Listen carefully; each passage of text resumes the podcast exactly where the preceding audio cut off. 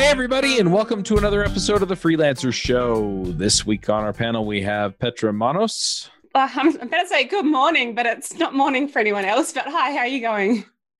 Oh, yeah. Eh, yeah, a different part of the world, isn't it? That's all right.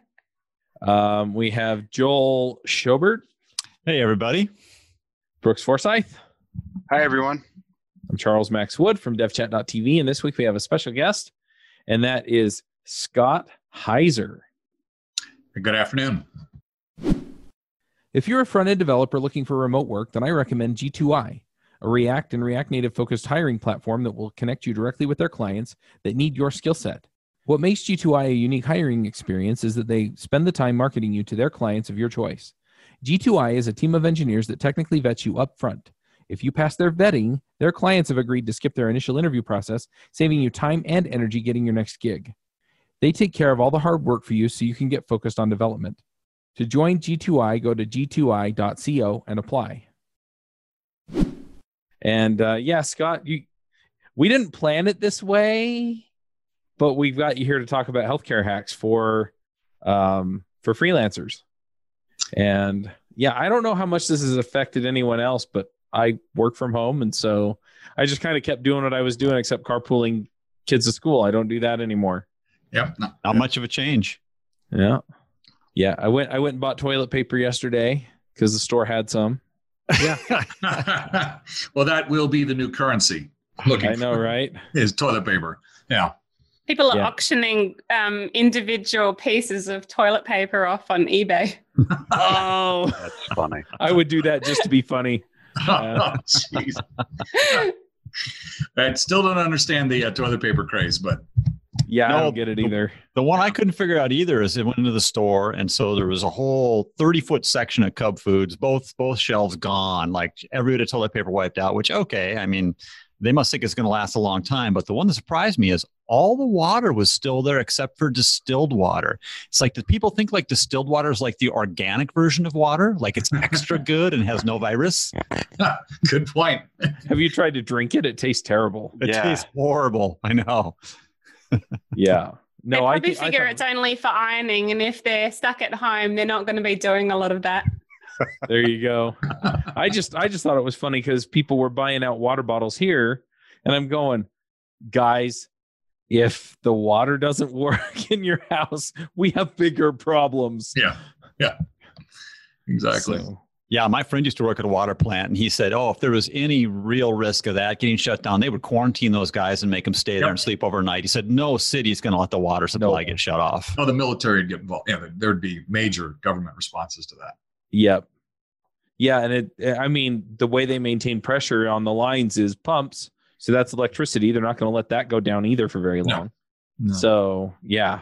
I'm like I said, we, we have other problems if you if you're relying on your water water bottles. But anyway, so yeah, um we're talking about one of the things that's been a major headache at least for me as a freelancer and that is healthcare, right? And just figuring out okay, health insurance and paying for stuff and you know how to handle it um you know obamacare at least didn't help me you know not to wax politically one way or the other but it it turned out to really make it harder for me um and i haven't met too many other freelancers that it really worked out for i don't know about people who work for companies or anything like that but at least for freelancers it seemed to complicate things at best and make it much more expensive at worst I wouldn't disagree.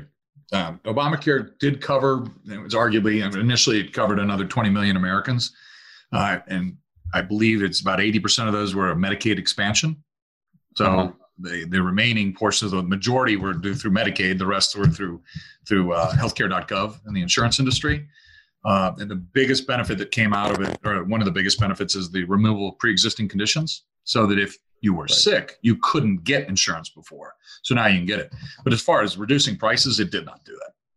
Right Yeah, so I was actually on the good side of that. Um, I guess I maybe was too honest when I filled out my forms for insurance, but I filled out every possible thing that had ever happened. And so before Obamacare, I had really expensive insurance, like we all probably do as freelancers. And my entire left arm, my backbone, and all things related to allergies were excluded for coverage. Right. Right. And now that's not. And then, then the second benefit of is the- the rating, the way policies are rated. So in the past, you were probably uprated. even with the exclusions. And now there's three basic tiers for rating. Um, and, and so it eliminated a lot of that. So it kept for the I'll call it the heavy users, it, it stabilized costs for them and allowed them to get care. And that, that was a positive. And I'll tell you, wherever it goes long term, um, that will stick. That that's that's been cooked into the formula and the secret sauce going forward. And no one's willing to take pre-ex pre-existing conditions out and, and put them as a as a, a issue right. anymore. So that's a positive of Obamacare. Um, and and I I'll also say I did not the book I wrote and the the website I have the ongoing business to support this is apolitical because my my goal is to help people out today with yeah. what they're faced today with and not wax poetically and pontificate about my ideas that probably have you know one in a million chance of coming through. I'd rather just help people say and here's what we can do today. The hope long term is that i can empower people to become consumers of healthcare and we're not consumers of our healthcare. And if we actually consume healthcare like we consume any other consumer good product we buy we actually can affect cost and outcomes uh, and that's happening. I, you know, I bought a TV, a, a, plasma TV, X years ago, 15 years ago, and it was 10 times the cost and one third the size of what you can get now. And that's because consumers get involved and the market gets involved, says uh, and, and dictates uh, what is a good value prop. We don't necessarily we don't have that in our system today, and there's a whole myriad of reasons we won't get into today. But I, I cover that in a book, my book, and books. Um, healthcare is making me sick is the book, and uh, little pun in, uh, on that title, but uh, it, it is true. Yeah. Before we get too far into this, I'm a little curious because Petra is not in the U.S. Um, what what does healthcare look like for you down in Australia? Oh, we've got a completely different system compared to in the US. Uh, so we've got Medicare, which is free healthcare. Um, now, with Medicare, it helps people with any major you know, hospital visits, surgeries, etc. they need. However, that one has waiting lists. Then obviously we've got our um, private insurance, which helps to pay for costs. But private insurance over here is a totally different cost proposition compared to in the US. It's quite reasonable for a, um, a normal household to be paying for their own private insurance. So um, it's really been priced domestically, and we don't have our employers cover that. So it's quite normal for a freelancer here to just be paying their own private health insurance just like any employee would. Um, and then in terms of visiting doctors, etc., it's really quite reasonably priced. We do have a gap, but it might be something like um, you know thirty to fifty dollars, and a lot of services are actually bulk billed, which means that we don't have a fee at all. So, um, and then you've got You've got health services that are more on the allied health side, which have um, like larger gap fees because they're not covered by mm. private health insurance or Medicare. But really, the costs here are quite reasonable. So um, we would tend to err on the side of having a lot more health visits to get a whole range of things done and um, sometimes it we have complete opposite trouble in that um, our doctors expect us to come more frequently. And so sometimes a freelance career here can be intruded upon by having so many appointments but certainly we don't have an issue with um, not being able to access healthcare. Interesting. sounds, sounds like we should move. Look the uh, the the system is developing challenges as we have an older demographic certainly because the more older people we have in our society obviously the more pressure there is on the medicare system. So uh, when we do have things like elective surgeries those are getting uh, deferred. So if you have someone who's in pain then um, you know, that can be a situation where sometimes they have to wait quite a while to get an elective surgery now. Um, but overall, I'd say that our, our system here is, is good. I don't know how it compares with other places in the world, Europe, etc. But I'd say overall, it's quite good. That's a similar response to most um, uh, universal healthcare plans provided by government, catastrophically based, um, uh, secondary systems paid by the individuals, and then the the the bottom line, the point you had is that all of our populations across the world are getting older, and there's a heavily skewed population towards the, the um, older population. And that's going to you you have from about 55 60 to the end of your life you'll spend close to 65% of your total medical costs in that period so we're looking at increased medical costs across across the world guaranteed just by our population uh, so the, what, what's going to happen is it's going to get rationed one way or the other and what you described is electives you have longer waits as a case and in the us right now what's happening is the rationing becomes affordability and it's going to be one or the other. It's whether the government does it or not. Um, my hope is that the U.S. evolves into something that is a hybrid of the two, and we don't pick one or the other. We take the take the best of both worlds, and that's where we move into. Uh, and now I am getting waxing about opinion about uh, not politics, but healthcare. Um, we could have solved Obamacare. So we were solving for 10% of the population and we put a unit, an entire system in place that affected everybody instead of solving for 10% of the population. And you could have just expanded Medicaid. We 80% of the people went on Medicaid anyway. You could have just expanded that more and covered the people we had and had a much simpler solution. But we didn't, and so that's where we are, and so we need to keep evolving. So the idea is how do you how do you work with what we have to make it as effective for you as possible? And, and the one thing that I've said, I talked about becoming consumers, and people aren't consumers, and they they are passive in the process, and they don't establish what their objectives in. So you you don't think about it ever until you're sick, and then you go into the system and you're a passive participant, and you do whatever the system tells you. That's not a very effective way for you personally to get what you need. So we're big proponents about you developing a health profile of who you are, just like any business situation you'd sit down with. You'd sit and decide, who am I? What are my goals? What do I need? What are the resources I have? What's my plan to develop that? People are jumping into the healthcare system not doing that. So you need to understand who you are, create a health profile, what's your family risk, what's your risk, what's your basic biometrics. And then you understand what you've had, what you are having as far as claims and healthcare costs and issues, and what you may have. You couple that with un- going to some of the transparency sites available and then understanding cost of those. And now you've got a full picture of who you are and what it might cost you. So now when you look at insurance or you look to pick a doctor or anything like that, you have your objective, objectives established so that you ask the appropriate questions, look for the appropriate type policies. And although, albeit you may not cut the cost dramatically, what you buy will fit your needs. And that's just a critical part to start with that. And uh, in, in this day and age with the coronavirus and everything going along with that, it's even more imperative for you to understand who you are from a health wise and your family histories. Coronavirus, for example. Do you ha- are you compromised? Do you have other Ill- illnesses to the people around you? Do your family members? Very critical to know that. So we've got to become less passive and and more participatory in this whole process. Scott, can I ask you a question about that first point that you just made? Sure, fire away. So let's say for myself in particular, let's say I wanted to do that first step you're talking about of get a profile of who I am. Are we talking about like, you know, blood profile of how my, you know, uh, current body chemistry is? We talking about like my ancestry? What what would I be doing to get a profile of where I stand in terms of what risks I'll have and, and what my health really is? Yeah, great question. And it's the answer is yes to all your points. Um, one is you may or may not heard of health risk assessments that are out there. If you have wellness programs, and some hospitals offer them um, uh, for free, and then you can purchase some on your own. But it basically does base, uh, biometrics, so blood, blood pressure, uh, pulse, uh, weight, um, and blood. Blood tests are the biggest ones that are going to give a, a real inside look of where you are. Uh, and then you come back with a score of how you rate health wise. Um, what's also critical is get your family history what things may happen in your family. So you ask your family, and you know at least nuclear, and if you can go to the greater family, that would be better. Um, and then from there, you want to record what you've had, what you're having this year, because that'll be a precursor of what you may have. And and now you've got a pretty good look of who you are. And the cool thing, I'm going to hold it up. You know, we all got these these days.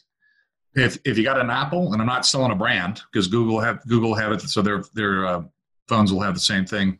Um, you go on there on their health situation, they have a health record. Silicon Valley is besides themselves wanting get in, getting into one sixth of the economy. So they're providing electronic devices to track this. So the one thing I failed to mention, I'm sorry, the other one is when you start figuring out who you were and what you had, most times you've been to hospitals, there's electronic records. You can download those and keep them in, in your, if you're using a phone or if you're on your computer, or, you know, it's not a bad thing to write them down either. And then once you have all that, you're going to know. So then you start go. So yes, the answer is you need all of those, and that's going to give you a good idea. Now, how you I've actually had something else. Um, so something that you haven't described there, but uh, I went to a doctor here who uh, suggested that I had a um, a genetic. It, it basically is a genetic profile, and it's available here. I'm I'm sure it would be available there as well, but I don't know what kind of cost. And literally, they they they do a, a cheek swab, and they literally find out my entire genetic profile in terms of what genes I've got um, in, in which places. I don't know exactly how it works. But then I get this really thorough report that tells me exactly what my risk is for heart disease, cancer, all these different things, what kind of diet I need to be on. Um, there were different modules that go into different areas depending on how um, deep you need to go, but it tells me about my liver, liver health, my energy levels, all sorts of things. And it was really fascinating actually because um, you know, it's not necessarily good to know what things you're you're likely to get when you're older, but it's good to know what things to prevent, and um, and and the fact that at a, a, younger age I can look into preventative me- measures for things when I'm older is fantastic. But also, it does give me an idea of um, yeah, I guess where, where I need to focus. And when I'm talking to a doctor in the future, I already know that something could become a problem. So I found that to be incredibly useful, and I would strongly recommend one. Less Accounting provides a reliable, dedicated bookkeeper along with project manager to ensure that your business finances are crystal clear and up to date. How are your profits this month? How much are you making on the services or products sold? How much money is left over for yourself to invest back in your business? What's your debt situation like? Are your products selling? Do you have an emergency fund? Those kinds of questions are the things that Less Accounting software and team can answer anytime within minutes. You'll have a real human categorize your transactions. The software platform provides the ability to auto import and auto categorize transactions. You can create proposals and invoices in it and they have 20 plus reports that you can use to figure out where you're at. So go check them out, lessaccounting.com. Yeah, that is that's of course the U.S. can do that with the, genetic testing. Whether that's being accepted by ins- the insurance plans that pay for it yet is it's it's building. One area specifically uh, narrowed on that is pharmacogenetics. So what they're they'll do the test to see the efficacy of the drugs you're taking because it, much to the surprise of a lot of people as they go to their, to their physician when they're prescribed a drug, it's not guaranteed that that drug is going to work for you in a lot of different situations. Of the 17 cancer drugs, new cancer drugs that came out, and I think it was 17 or 18, there was the, the testing that came through with it is they were they were successful 30% of the time, 30% of the time. Now that's great for uh, curing cancer for those people, the 30%, but each each episode of treatment was at least 100 grand. So 70% of the time we were spending 100 grand and getting nothing. So if we can narrow it down and say this drug, yeah, has got a better chance of working, then then we it's a better system. Um, so that would do. The, the other side is uh, that you mentioned is once you know more about yourself, you you can start to bend the curve potentially, especially depending on your age. But it's never too late to start everything. Here's a stat: 50% of the claims in the U.S. are lifestyle based. So when we think we don't have control over this, 50% of the claims that we spend, we actually do have control over. So if you, your suggestion, if you had one of those tests and you then change your lifestyle and are proactive and take control and empower yourself, you might have a different, you will have a different outcome. Um, so that, that, I definitely encourage those. Those the, the, the, other side that you'll talk to some physicians about the tests is that it causes undue worry on people that they get too much information that they really can't do anything about, or that they're they're not 100% sure that it's going to come through. So there's an over concern uh, placed on upon it. So in the U.S., what you can do is you can get a full MRI body scan and look at everything. And if I had one done myself and I had a speck of calcium in in an artery, and you know my world went off the charts for about 36 hours until I talked to somebody and said, "Yeah, you're 50 years old. And you got a speck. That's really really good. you, you, that you're not totally clogged. There was nothing to worry about. It's called age and where you are. So it, it's a balance between the two. But it, if you're going to be proactive and take control, it's not a bad idea, especially when you know your lifestyle can change how your health outcomes are. Yeah, I mean it's it's interesting just thinking about a lot of that stuff and a lot of those tests. Um, how, how do you know then if you uh, have the right risk factors to make it worth those tests. So back on the pharmacy, because that's the more predominant one that's working, and some insurance companies are picking those up now. Is that's a discussion you have with your physician? Is if you've been diagnosed with X uh, condition, and they're starting to go through pharmacy, uh, pharmacy or solutions for you, and one is pharmaceutical. There's different in not all situations, but a lot of situations, there's different options. So this is where you're just going to talk about the, the total efficacy of, of the treatment. How's it going to make me feel better? How long? What do I need to do? And what's the cost? Um, so you have that discussion with your your pharmacist, your your doctor, and you get involved with that and see if it makes sense to have that test done. They, they'll they generally are the ones that have to prescribe it. You could go direct market and do it yourself, um, but then there's a question. You usually need a referral from your doctor to have it paid for by the insurance. Some of those tests range from 500 to 1,000 bucks generally. Here in Australia, it cost me around 200. Okay, so if it was 500 relatively similar costs i'd say that that's a, an area that's going to continue to grow and expand as we move forward um, the other one so is, is you you we haven't talked about how do you cover your risks if you you walk through and one question was do i what do i need to build my profile and you build your profile up and you find out i might have some claims i might have some situations in the future can i handle that risk without having coverage or not or do i need coverage so then you need to identify your costs that you're going to have and then go to the various markets that are out there. And the various markets right now is, is healthcare.gov primarily for individuals. And we're talking about the gig economy where, yeah, you don't have a corporation offering you guys benefits. So where do you go? You go to healthcare.gov and you figure out what's out there. So, but you want to go there understanding what you may spend. And based on that, look at appropriate plans. And whether you go, what needs are you going to have? Are you going to need a copay to pay for drugs? Is that going to help your cash flow situation? Or you can take a larger and pay and pay more premium probably, or not have that and pay less guaranteed monthly premium, and and uh, bear those costs as they come through up to a, a certain level. Uh, so, so armed with that information, you can make better decisions. There's also a number of secondary markets and and alternative ways to cover care that are maybe worth investigating depending on your health situation. I kind of look and say if you're you know you're healthy, you want you want a catastrophic coverage you don't you don't want the, the low deductibles, low copays because you, you're probably not going to hit it. So they take a, a male 22 to 20, 28, 29 years old.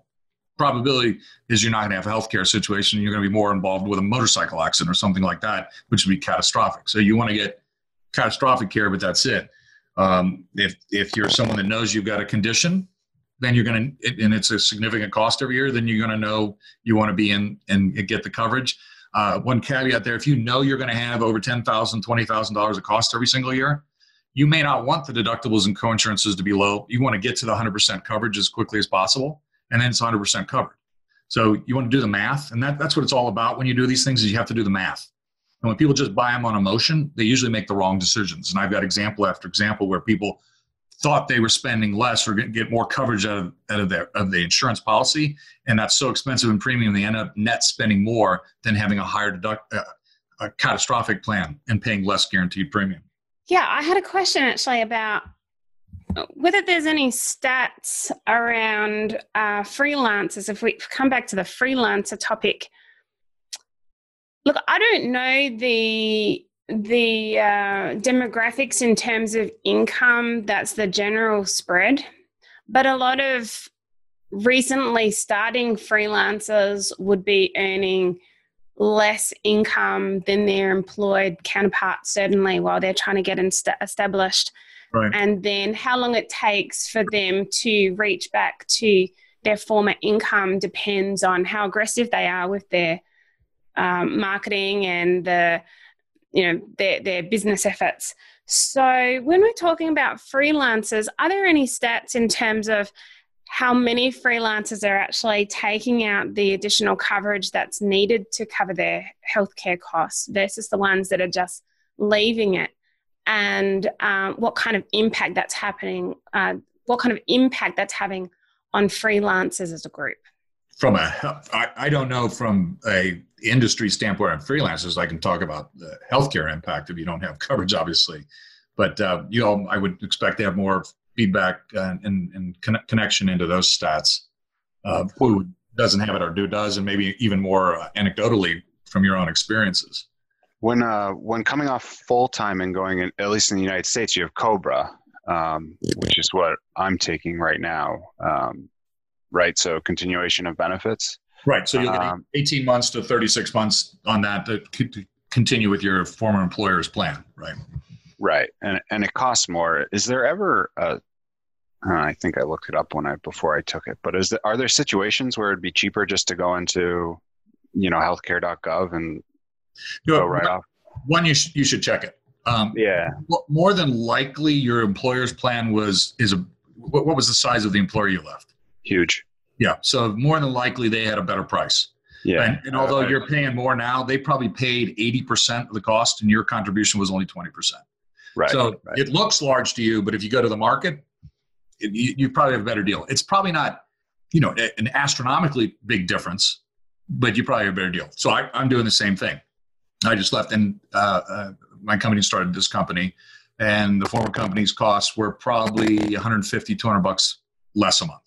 So I took over and I'll change that at the end of the 18 months. So that, that that's kind of a no brainer. If you're uh, under 26, stay on your, your parents' plan. If you've got a plan, that's a no brainer too. Uh, if you're a freelancer um, to do that. There's also programs and there's a Christian program and, and it's I'll call it a religious programs out there. There, Medi-Share is one of the names. There's a number of them out there. There's also uh, Judaism has it, Islam has it, um, and they're more of a cost sharing program amongst people that are on the program. Um, they do have pre-existing condition issues. Um, they do have tenets of lifestyle that you have to adhere to, to or they won't cover those claims. Uh, for example, some don't cover birth control because they don't believe in birth control. But um, overall, if you're looking at costs that you might spend for two people twelve thousand dollars a year for premiums, and you can get that for three hundred or four hundred dollars a month or a month. So four thousand dollars a year. It's significant. It's, I'm not saying it's the answer, but there's alternative ways to look at that to say that may be worth looking at to do. yeah, but with no birth control covered, that two people might turn to three people or four people. So It could, especially with the lockdowns now. We'll see in nine months where we are. but that could be the great uh, uh, the uh, economy boom in nine months with all the the uh, Yeah. young, young babies around. yeah, Corona babies. They'll be the next baby boomers. That they Yeah. They're already coming up with names for it. Yeah, the Corona Corona boomers. The Corona. Um, so what are what are the thoughts for for um, gig people? Yeah, just really navigating the whole system when you first leave full time and then you're faced with going and getting insurance just as an individual. You find that you're not in a pool and the prices are probably shockingly high, even for catastrophic insurance. I know for me, that was a, a big surprise. When I first did freelancing, my wife still worked full time. So that was easy, just stay under her insurance. And there was no question about that. And then when she quit working, and started doing freelancing too, then then you're just out on the open market. And that for me was a bit of a shock. Are you finding that's just kind of just is what it is? Unfortunately, that the mark that is where the market is right now. Uh, there are some what they call private. I've, I've already given you the alternative, one alternative into the Christian type programs that I think is worthy to look at. There's also they call it private healthcare, non non healthcare.gov, and that's really that may be depending on again. You have to figure out your health profile and your risk profile, and then look at that. It's underwritten again, so there's pre-X in it, and it's kind of to make it simple. Have you heard of Aflac? Everybody's heard of Aflac. Oh, yeah. Coverages programs, and there's hospital indemnity programs, there's accident programs, there's cr- critical illness programs. They all take a segment of the healthcare equation and provide some insurance for it, lump sum payments, some some more involved in that. Well, there's there's companies now that that couple those all together to make it look like a comprehensive package. I would advise heavily that you, you need to be aware it's not comprehensive, but it does provide payments and it, they do pay in, in the situations. So they might be worth looking at it if you think you're a low risk person. They won't they won't be great for catastrophic coverages. So again, it's understanding your profile where you are and then and looking at those. Those are I, I will put one caveat on with the private health. They are advertised all over the place. And when you click on to put your name and number in, you will get inundated, absolutely inundated with uh, with people calling you.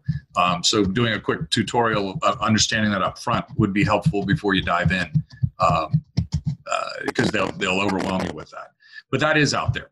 to do, and, and that it is that's significantly cheaper because they don't they're not catastrophic. So the so the, the three ways are going through healthcare.gov uh, employers. I would also suggest and, and, creatively is you guys are all freelancers, if you're all writers, whatever you are in the in the freelancing business, is group insurance is more flexible, has more options, and can be a little bit more competitive. Is, have people start to consider maybe you form alliances or LLCs where you're actually working together and you you can't necessarily do it for the price for the purpose of insurance but if you're doing that and there's there's some some reasons to do that you can then if you have over two people you can get group insurance plans and get out of the individual market so that's something i'd suggest looking into you'd have to talk to your accountants and attorneys does that make sense but if you you come together um, you can do that you can also and then if you get in that situation you can also start calling chamber of commerce in your marketplaces and they'll offer um, group plans to up to for down to two people. Some of them will. So now you've got a whole, and the chamber is going to get a better plan than an individual. And and that, when I say that is with healthcare.gov, uh, the programs offered will have more narrow networks for physicians and hospitals. Where if you get into the commercial section of the health insurance, they they offer broader opportunities. So that's something that I, I, I do think is worthy looking into is it you know it, it, it's almost like a quasi association plan there was there are abilities to do association plans now so i would go to the association um, if you have associations or any association can you join those associations do they have plans uh, and and research that as well what if you hire your spouse can you uh... great question because two two is the magic number yeah two is the magic number that's what i'm thinking so it the, the price of a phone call is very very low it's you're yeah. spending your own time and that's the cost uh, a lot of chambers cut back on that. Um, what I would do, what I would say though, is if your spouse is an employee, that might be worth the argument and talking to him about. So if you're both doing the business, you're both in the business. Yeah. Uh, why yeah. not try it? it? it? doesn't hurt to make the phone call. Yeah. And, and, the one thing about the chambers too, if you're living, you know, pick a town. Uh, no, if you're in Milwaukee, you think, well, there's one chamber of commerce. No, Milwaukee will have the, the greater Milwaukee, and then they'll have each little county or city around it will have chamber plans, and it takes almost nothing to, to join one. And that's that's usually the qual the quali- qualifier you have to join. And so there's you know 500 there's some fee that you have to pay a year to get in. But I, I would definitely look at those for additional help. Have you thought about making a career transition into data analytics? You should check out Springboard's Data Analytics Career Track it's similar to an online data analytics bootcamp, with the difference that a career track follows a project based learning methodology where students work on real life projects that employers are interested in. The program is 100% online, and each student is paired with a data analytics expert who provides unlimited one on one mentorship and support throughout the program via video conference calls. Springboard also offers job guarantees for all their career tracks. That means you don't have to pay for the program until you secure a new job in data analytics. Freelancer Show is exclusively offering a scholarship of $500 to interested applicants based in the US or Canada. Make sure to use the code DA Springboard when you enroll. There are only 20 scholarships available, and scholarships are awarded on a first come, first served basis. Check if you qualify by applying at devchat.tv slash DAC. The application is free and it takes 10 minutes. That's devchat.tv slash DAC. What about um, death and TPD insurance? Um, here in Australia, at least, they are compl- uh, considered to be completely separate, as is actually ambulance insurance. That's also separate. Um, but with the death and TPD, uh, you know, I spoke to my accountant about this recently, and he was saying that a lot of freelancers tend to defer setting up these kind of plans until they're more established just because they're trying to minimize cost. Um, is that something that is a concern for other people on the panel? So you're talking life insurance and disability insurance? Yeah, that's right. So insurance that covers your income in the case right. that you do become critically ill or have an accident, then you can't work. Now, as a self employed person, we're in a situation where, you know, we may be completely dependent on our ability to do the same tasks yep. as we're doing now. Uh, I know certainly different insurance plans will say they will only cover you if you can't do the exact same tasks yep. versus you can't do uh, a range of different tasks. And um, TPD insurance is something that, look, being a young person myself, it hasn't been a, a huge concern for me yet, but you never know when that's going to happen. So I'm interested to know how how people are feeling affected by that, whether they've taken that out themselves, and what the kind of costs are around that. So, general question, good question. Um, general approach to again is is as we just talked about healthcare. Do your healthcare profile. You've done that. You understand what your risk might be. Do a financial profile. Where are you? If if you lose the weekly income, monthly income, you're going to have none nest egg, no nest egg. What what's your risk to that? What's your family situation? And then your short-term disability. You're probably going to need more than anything else in the U.S there's social security there's long-term disability through social security if, you, if it's a long-term situation. So i'd say your first thing is you should look at short-term disability in, in the us it's called short-term disability. And if you want to cover that up and, and usually they'll have a 7 or 14 day waiting period before it kicks in and then then it'll pay and it'll pay for 26 generally 26 weeks thereafter. Um, and then that'll line you up to get long-term disability through social security uh, which is not necessarily easy to get but it is there uh, for example, a lot of Social Security, when you submit it, you'll usually get turned down at least three to six times, and you just have to keep trying and applying.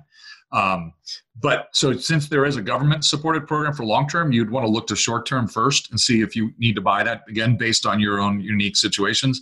I put so I'd look at if I was measuring it up, I'd look at health, short term disability, and life insurance would be the last if I've got fixed assets to uh, and disposable income to spend because depending on where you're, and that's going to depend on your age too.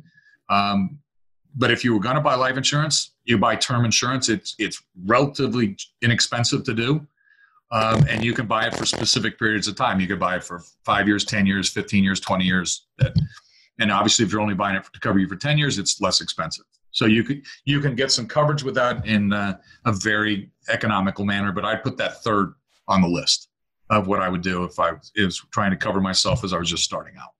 I don't know if that did help answer your question. Yeah, well, I, am mainly interested actually um, to hear to hear from some of our panelists around what where they where they prioritize, I guess, because w- when you are freelancing, you do have a lot of expenses and certainly when my accountant tells me what's priorities and what are, are not priorities, then I'll take his advice on that. But also, I've got to make sure that I protect my family too. And it's interesting to know what kind of advice people have been given on these different insurances and um, yeah, how how everyone's choosing to make those decisions. Yeah, my, in my situation, it's on my list of things to do is to get term life insurance. That's been on my list for about a year now, but um, it's it's there, uh, and I haven't really thought about short term disability much. Maybe that is something that I should think about. Um, but yeah, I, I haven't dealt with it yet. It's it's on the to do list, but that's a long list, and it always seems to get pushed off, right? Yeah, yeah. I don't have disability insurance of any kind either. Most people don't. So what you want to you want to think about life insurance because it's advertised all over the place. Everybody sees it. Um, but with short term, you got to think about if I go down, somebody has to take care of me if I'm down, usually with a disability. So usually you take two people down with you. Uh, and then what happens to the financial situation? So it actually is more impactful for a disability than a death. Uh, and that's why people don't think about it, but they should. And and uh, and then you got to look at it. And of course, it's not. It's it's an added cost um, so it all really depends about your unique situation. Do you have a family, uh, and and who's depending on you? Mortgages. Yeah, it's definitely on my list of things because I've got a mortgage. Um, you know, and and my mortgage is going to take years and years and years to pay off. And if I was to become disabled, then lumping my partner with that would would obviously be a real pain. So, um, but it, it is just another another cost for a new freelancer. So it's one of those things where, um, you know, trying to find a way to balance the costs against the benefits is really important. Making sure that you know we shop around, etc. Yeah, for me, uh, we looked at life insurance, and ours was a situation where for our first like maybe 10 years out of school we were both engineers so making good money paid off our house kind of early probably not in 10 years but not too much longer we're kind of ahead in the curve and decided that eh, we'd rather just keep the money in the bank than have life insurance. We're in a situation where there'd probably be enough money for either one of us to survive to be okay. So we made that decision at a fairly young age. The short term disability, I had that through employers where we work full time. So that was just available there.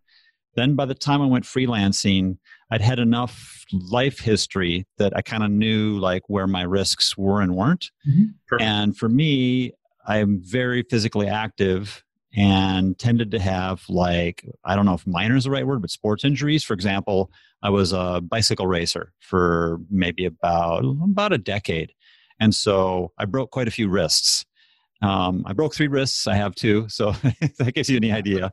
Anyways, so for that, it's like, oh well, one wrist is down. Am I am I going to be partially disabled? Do I get some money for this? That whole thing of imagining the insurance not really wanting to pay anything because of qualifying how disabled I'd be in that kind of situation, and you know, it's a broken wrist. It's six weeks in some rehab and that sort of thing. So that after watching kind of the pattern, you know, my 20s and 30s of where I felt my risks were I also decided against short term disability. Now, what that leaves for a gap, though, is like getting hit by a car or something you wouldn't even predict, where it'd be like a really, really serious disability that's not going to go away in six weeks. And for whatever reason, I looked at that and just decided that the risks were acceptable to me. Mm-hmm. And there's nothing that, that that's fits your needs. And it, the big one is your, your point is that if someone gets hit by a car, if you are incapacitated and you're not earning any money, so it's one risk, you can still work or what, you know, whatever the situation is, where are you and, and, and making that, that uh, decision for each unique situation. I was on that life insurance back kind of ties back into the medical because I talk about alternative ways to fund healthcare and people won't think about life insurance. If you buy life insurance, even a term policy, and, and somewhere down the road you get sick, you can sell the life policy. You won't get a lot of money for it, but you can even sell with viaticals or, or life settlement programs. People will buy that. Won't get a lot of money, but it's it, it's an asset that no one thinks about. The other one is, is there's, and I'm, we're going to get too technical into these policies, but uh, there's accelerated death benefits that if you do get ill, you can get the money, the, the face value or the amount. If you bought $100,000 insurance, you might be able to get $50,000 back before you die to pay for medical expenses. So that that's an interesting point to do with it. And if, if this is all, if you have disposable income to do this, the other one would be um, on permanent policies where you build up cash values. You can use that for, for, you can take loans against that for whatever needs you have down the road. So if you have medical expenses, you could use that to help offset medical expenses.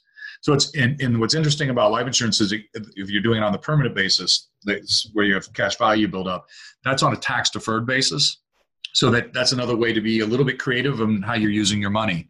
Um, so I, I, wouldn't say that's a first um, uh, a round that you look at, but there's there's reasons to consider it longer term uh, if if you've got established and you want to look at other ways to um, save money for healthcare and, and have uh, protect your family.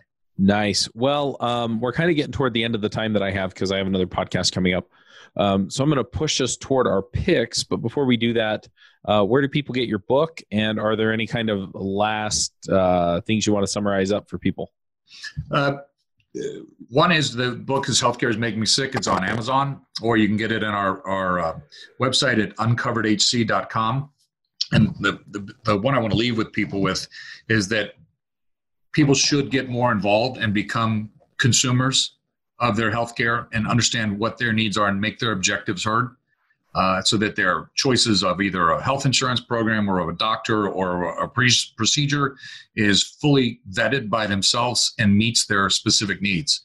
Uh, otherwise, you're you're part of a pawn in the process. So, and I think truly, if we start doing that, we didn't get into how to negotiate with providers and how to reduce costs. Uh, this was more of a front end front end loaded discussion of how do you get it. But if we can do that and help reduce costs, that benefits not only you at that point in time, but society in general, where we might be able to manage this in a more effective way. So I appreciate your time with you guys today and enjoyed it. Absolutely. All right. Well, let's go ahead and do some picks. Uh, Joel, do you want to start us off with picks? Sure. So, uh, kind of in the spirit of keeping healthy and all this, my pick is related to health. Um, back when I was taking jujitsu, uh, there was a couple guys that were just uh, about one or two weight classes smaller than me, maybe about 155, and they were really strong. And I heard them talking and getting given advice to each other. And one of them said, "This book, your body is your barbell. You can do weight, just body weight exercise. You don't need to go to the gym and you can get incredibly strong. So I picked that up and it turned out to be fantastic. So I've got a link for that here. And what the, what he does in this book is he goes through like eight different body weight exercises and he has like 50 levels of incrementally making them like a little harder, a little easier. So you'll basically never get too strong to be able to where you won't be challenged by this. And for me, I did a lot of travel for quite a few years when I was in uh, doing software for healthcare. And then as an independent consultant, I don't always want to have to spend the time to go to a gym. So this book has worked out phenomenally for me. Yeah, that sounds awesome. Yeah, you can take it anywhere, right? Anywhere you want to go. Yeah. Uh, Petra, do you have some picks for us? Yeah, so I found a really interesting article this week actually on um, SEMrush. It's called The Ultimate Guide to Google's Custom Intent Audiences. Now, I'm a bit of a um, data nerd and do Google advertising. So I found this really fascinating. It was all about how to actually use, um, so there's in Google, there's something called a custom intent audience. And what it lets you do is you can actually um, find an audience of people based on what they've been searching for or alternatively, what other websites they've been to. And you can get right down to the page level and you can actually target your competitors. So it's really fascinating. Um, I've, um, SEMrush have created quite a long article about how to use custom intent audiences, and I really enjoyed it. So I've shared a link to that. And if you're on the, um, if you're interested in Google Ads, I've also shared a link to um, a blog post that I wrote called How to Track Profits from Your Google Ads Campaign. And the reason that I've shared that is I think it's really important as self employed people not to just focus on how many clicks you got or how much traffic you got, but how much actual profit it made you, and make sure that everything that you do is profitable. So, um, I've shared an article that hopefully you find useful that tells you how to actually determine whether the uh, campaigns you ran were profitable or not, how you can actually bring um, revenue income into that. Nice. I like the idea of tracking the results that matter, right? Yeah, that's um, right. Um, it's it's so important. You don't want to just measure uh, like kind of peripheral effects. You need to really tie finances in with expenses if you want something to be working for you long time long term. Otherwise you could end up uh, just pushing money into a channel that's not working for you when you could have been investing in something else. Yep makes sense. Uh, brooks do you have some picks for us? Yeah, so this afternoon I made a quick uh, application. Um, it's about washing your hands, and uh, it's uh, basically a timer for 20 seconds, but it doesn't tell you, you know, how much longer you have left. So you uh, click start uh, when you start washing your hands, and then stop and see if you actually wash them for 20 seconds, um, which is really long actually when you uh, really have a so, something keeping you honest. Um, so yeah, I just made this quick little app about it. It's at washyourhandschallenge.com. Nice. Um, I'm going to throw in a few picks here. I've been listening to a book lately, and here, let me pull it up on my phone. Um, it is uh, Expert Secrets. I don't know if I picked this before because I've been listening to it for a few weeks, but really enjoyed that. Um, and then also on Audible, um, with my subscription, I got a half marathon training, and I'm really liking that as well. It's uh, by Move With, um, and it was just a free thing that I could just grab. So, um, started running again. I actually have a, a bandage on my foot because I went running yesterday, and then after I went running, um, walking around on it hurt. So, I don't know if I injured my ankle or something, but yeah, um, ran a marathon last year and I really loved it. So I want to get back into it. So anyway, um, I'll put links to both of those in the show notes. Scott, do you have some things you want to shout out about? Just kind of consumed with the uh, coronavirus these days and getting responses to people and trying to be uh, focused on whether it's the hand washing or the, the procedures you need to take to uh, make everybody safe. And uh, so kind of shout out to the world to focus on the greater good instead of the, each each of us as individuals. Um, something that we we're very good at, and we need to think of the greater goal these days. Awesome. All right. Well, uh, thank you for coming and talking to us. Right. My pleasure. I'm glad to glad to be here, and hopefully uh, some of this helps with with uh, your guys' journey. All right. Well, until next time, max out, everybody. Thanks. Have a good day. Bandwidth for this segment is provided by CacheFly, the world's fastest CDN. Deliver your content fast with CacheFly. Visit C A C H E F L Y dot com to learn more.